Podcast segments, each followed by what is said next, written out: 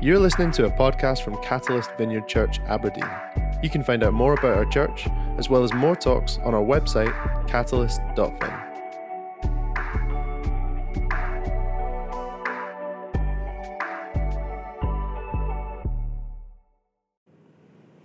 Good morning. It's lovely to be with you this morning, and I'm going to be continuing in our series of last words in John's Gospel.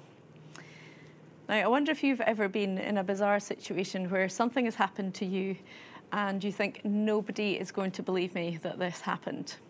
Well, this happened to me circa 2005. I was on holiday um, in Paris with my husband and my cute little toddler, um, and we were at the Eiffel Tower, and my husband decided to go to the bathroom. So there was I, standing beside the Eiffel Tower with my cute little blondie on my hip and suddenly there came upon me about 20 Japanese businessmen who thought that my little cute blondie was very cute and they wanted to take some photos of me and my daughter with the Eiffel Tower in the background with one of them beside, beside me. So I don't know why it didn't occur to me to say no. I just said, sure. and one by one, they came and stood next to me and they had their photo taken with me with a baby on my hip and the Eiffel Tower in the background they all left me. And then my husband came out of the bathroom and I said to him, You're not going to believe what just happened to me. I had no evidence, um, and my wee blondie on my hip wasn't old enough to articulate what had just happened. I like to think that there is evidence somewhere in a photo album in Japan, um, somewhere. but he had a choice, my husband had a choice then. He could either believe my story, which was slightly ridiculous, or he could doubt that it actually happened. And today we're going to read a story. Um, it's not a story; it's a true telling of the Bible, where Thomas um, hears a, a, his disciple, the disciples telling. Start that again. The disciples tell him that they have seen the risen Jesus, and he is a bit skeptical that this has actually happened. So let's read together from John 20. We're going to read from verse 19.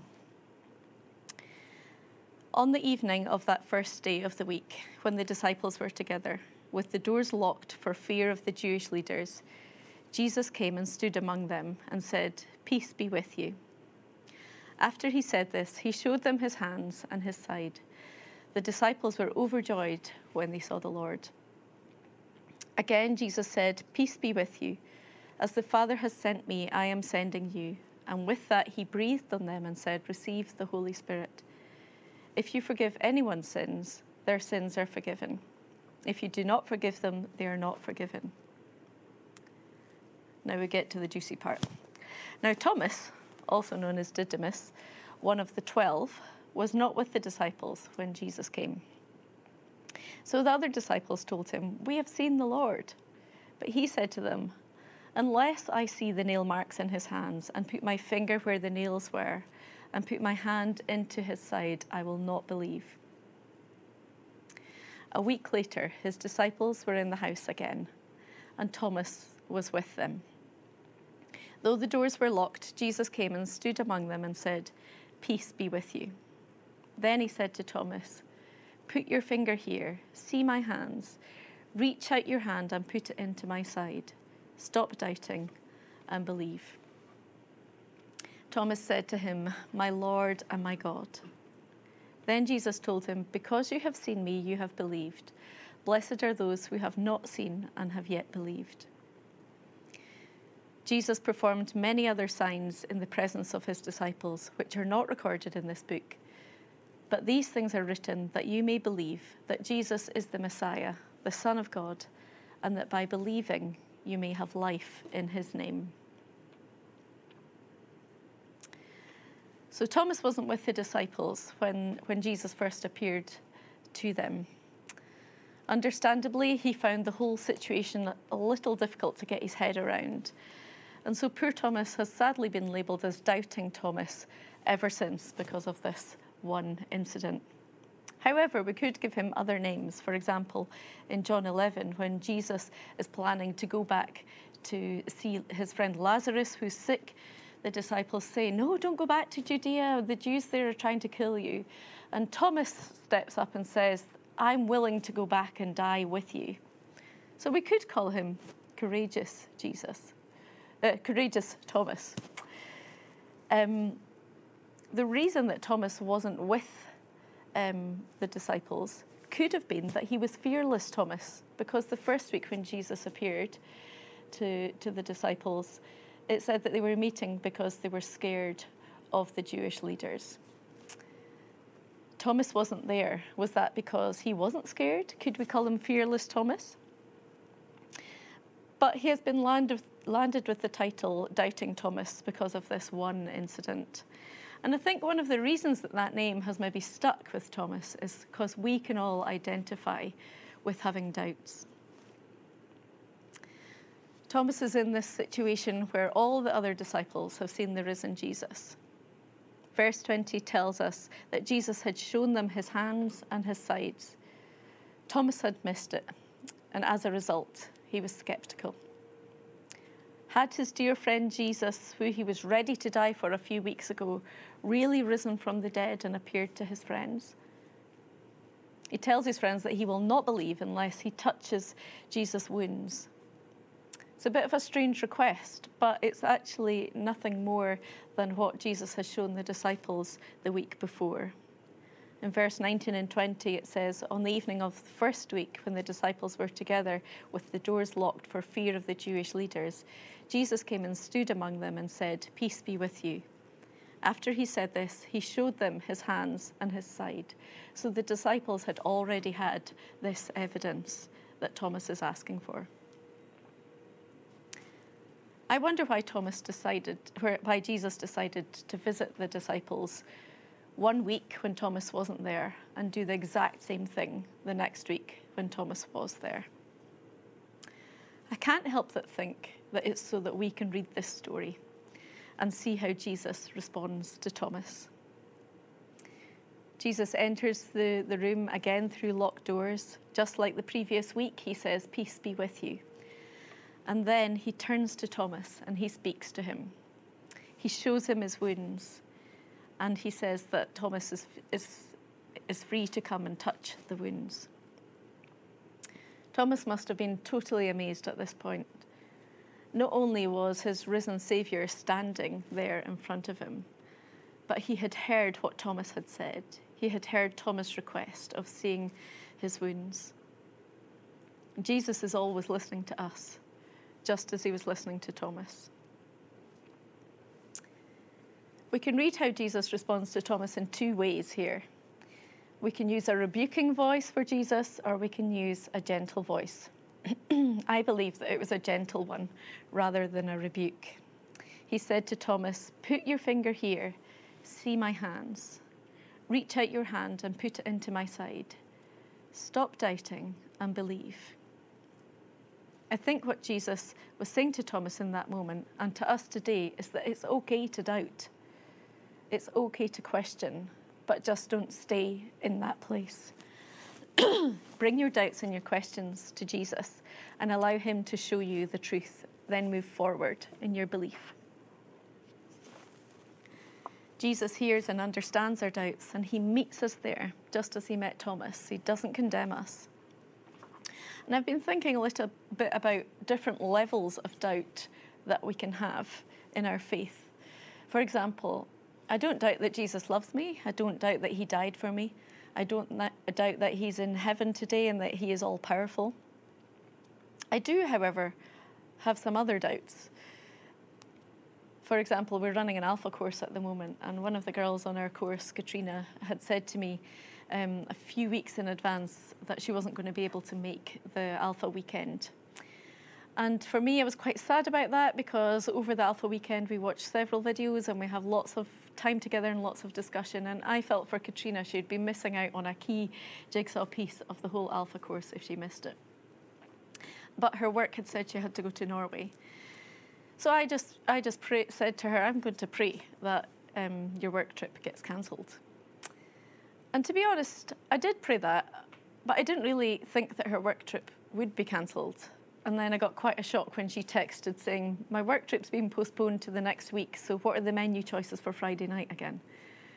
And for me, that was a wee injection of faith into, into my life, but also it made me think I prayed that prayer and I did not believe that God was going to answer it. The question we should ask ourselves is what we do with our doubts, because we all have them.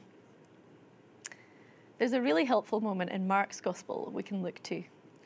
In Mark chapter 9, we read of a man who brings his demon possessed son to Jesus. He asks if Jesus can heal him, and Jesus questions the man's belief. The man's response, thankfully, is I do believe, help me in my, in my unbelief. I say thankfully because we can all identify with this man's sentiment. We do believe, but we still harbour our doubts. I do believe, help me in my unbelief, is a prayer that we can all pray. Jesus also gives us a picture in the Gospels of how much faith we need he says that we need a faith as small as a mustard seed. If we have faith that small, He can work with that.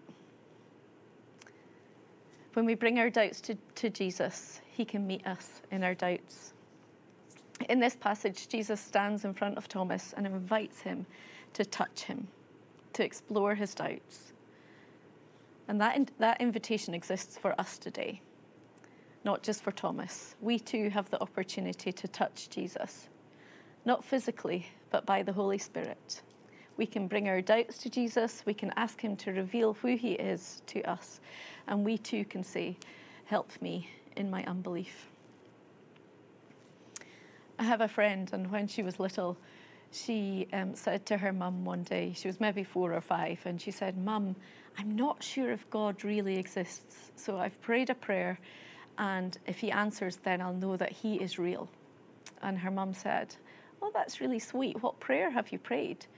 And she said, Oh, just that he'd bring, bring Granny back from the dead. Now, her granny had died several years before she was born. She had never ever met her granny. I think her mum thought, Oh no, this is one of those faith moments that my daughter is not going to grow in her faith in, at this moment. And whilst her granny wasn't brought back from the dead, God has revealed himself in other ways to that girl so that she's now in a position to say, I do believe that Jesus is real. I wonder if there are some doubts that you are harboring today that you need to bring before Jesus. Allow him to meet you in your doubts. Allow him to provide the evidence you need to move forward in your faith. Moving forward for Thomas led him to declare who Jesus was when Jesus saw when Jesus offered Thomas the chance to touch his wounds, the Bible doesn't tell us that Thomas took him up on that offer. He didn't need to because the evidence was right there in front of him.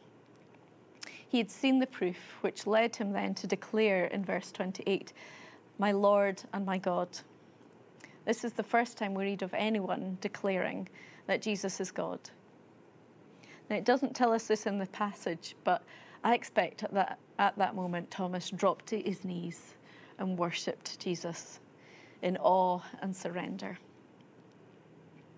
When Jesus removes our doubts and we see him for who he is, it leads us to a place of declaring who he is, our Lord and our God. And we can declare who Jesus is with our voices, we can declare who he is with our actions, our life choices, our relationships, our struggles, our addictions, our giving, our response to those we find difficult, our enemies. Our declaration of who Jesus is has an impact on all areas of our life, if we let it. We can declare Jesus as Lord here on a Sunday, but not on a Monday at work when we have to deal with a difficult colleague, or not with a family member who we've got a long unresolved conflict with. The challenge is to declare Jesus as Lord in all areas of our life. It should have an impact on our whole life when we say that Jesus is our Lord and our God. I wonder if there's an area of your life where you need to declare Jesus as Lord. Thomas's declaration that Jesus is Lord led him to be fully on board with the rest of the disciples I mean, quite literally on board, as we read in the next chapter, that he went fishing with seven of the disciples. His name is listed second in the list, which indicates to us that he had a bit more of a major role in this part of the story. He was back in the gang, taking a lead role after declaring that Jesus was Lord. And apart from reading in Acts that he was with the disciples in the upper room when the Holy Spirit came, that's the last we hear of Thomas in the Bible. But we do know from other history books that Thomas then went to India and took the gospel to India. After he declared Jesus as Lord, his life was transformed. He put Jesus in his rightful place, and Jesus was Lord of his life. We had a visit recently fr- with, from some um, Danish people who came to see our church, and they were um, quite taken with the British transport slogan, see it, say it, sorted. And when I was discussing with them about this passage, um, Christopher, one of the guys, said it is a bit like the British transport slogan, see it, say it, sorted, because that's what Thomas did. He saw Jesus, he declared who he was, and then his life was then sorted. And by that, do I mean that his life was perfect, without any trouble? No, not at all, because we also read in history books that Thomas was speared to death by four people. His life certainly wasn't sorted in that sense. Uh, but it was sorted in the sense that he was then on a trajectory of following Jesus. His life was led by Jesus, who guided him. John chapter 20 finishes with this verse But these things are, are written that you may believe that Jesus is the Messiah, the Son of God, and that by believing you may have life in his name. Jesus wants to take us past our doubts to a place of declaring who Jesus is, to then having life in Jesus' name. Earlier on in John's Gospel, Jesus says, The thief comes only to steal, kill, and destroy, but I have come that you may have life and have it to the full. Following Jesus is never dull. He promised us life in its fullness, living as we were created to live for the glory of God. When we take ourselves off the throne of our lives and hand it over to Jesus, we will truly have life in Jesus' name. What can be better than living for the one who created you? the one who knows you better than you know yourself, the one who loves you with a perfect love, the one who knows all your days, past, present, and future, the one who died so that you can have life in his name, the one who has a plan to use you, the one who's in heaven cheering you on. I wonder if you're willing to yield some of your hopes and dreams and desires and give them to Jesus and see what he has for you see it, see it sorted. As I said earlier, there are different levels of doubt, and there will be many times and situations that we come across where we need to come and say to Jesus, I'm struggling to believe in this situation. Will you help me? Will you get me to a place of belief so that I can move forward in my walk with you? And that's okay. Just keep bringing your doubts to Jesus. It's all part of us growing in our relationship with Him. And a final thought that I have, a bonus point, if you like, that is out with the see it, say it sorted theme. But it was something that occurred to me, and I just felt that it might help someone, so I'm going to share it. When Jesus appeared to Thomas, he appeared and he showed him his scars. He wasn't afraid to show Thomas his scars, he didn't cover them up. And in fact, it was his scars that he used to move Thomas from a place of unbelief to a place of belief. And our scars in our life are often things that we tend to cover up. They're hidden, not to be seen by anyone.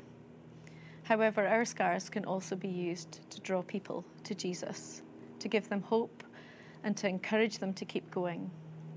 Not that we live in those scars or that the scars define us, but the, we can use them to point people to Jesus. I recently read a book by Beth Moore, who's one of my favourite Bible teachers, and she has written a memoir of her life. In her life, she has gone through several pretty horrific situations. And she didn't go into huge detail in her book about them all, but she told enough that would give um, courage and hope to people who are going through similar situations. because despite going through all these horrific things, she um, cheerfully and passionately pursues her Saviour every day.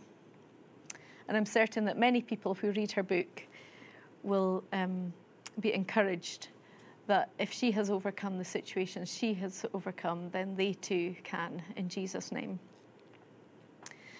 I wonder if there's someone today who would be drawn closer to Jesus by you bearing your scars. We all have things that we've gone through in life, things that have caused us scars, myself included. But what I can say that I followed Jesus for 35 years. I'm pretty old now. 35 years, and he has always, always, always been faithful. He's always been my rock, he's always been my fortress. He's always been my ever present help in times of trouble. He is faithful to the end, and He's always listening to us, just as He listened to Thomas when he denied the reports that Jesus was dead, was risen from the dead. He can take your scars and He can use them to draw people to Him.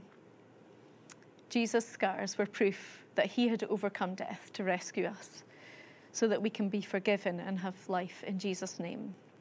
And we too can use our scars to show people that they too can overcome through the resurrected Jesus. So as we come to Jesus today, let's bring him our doubts.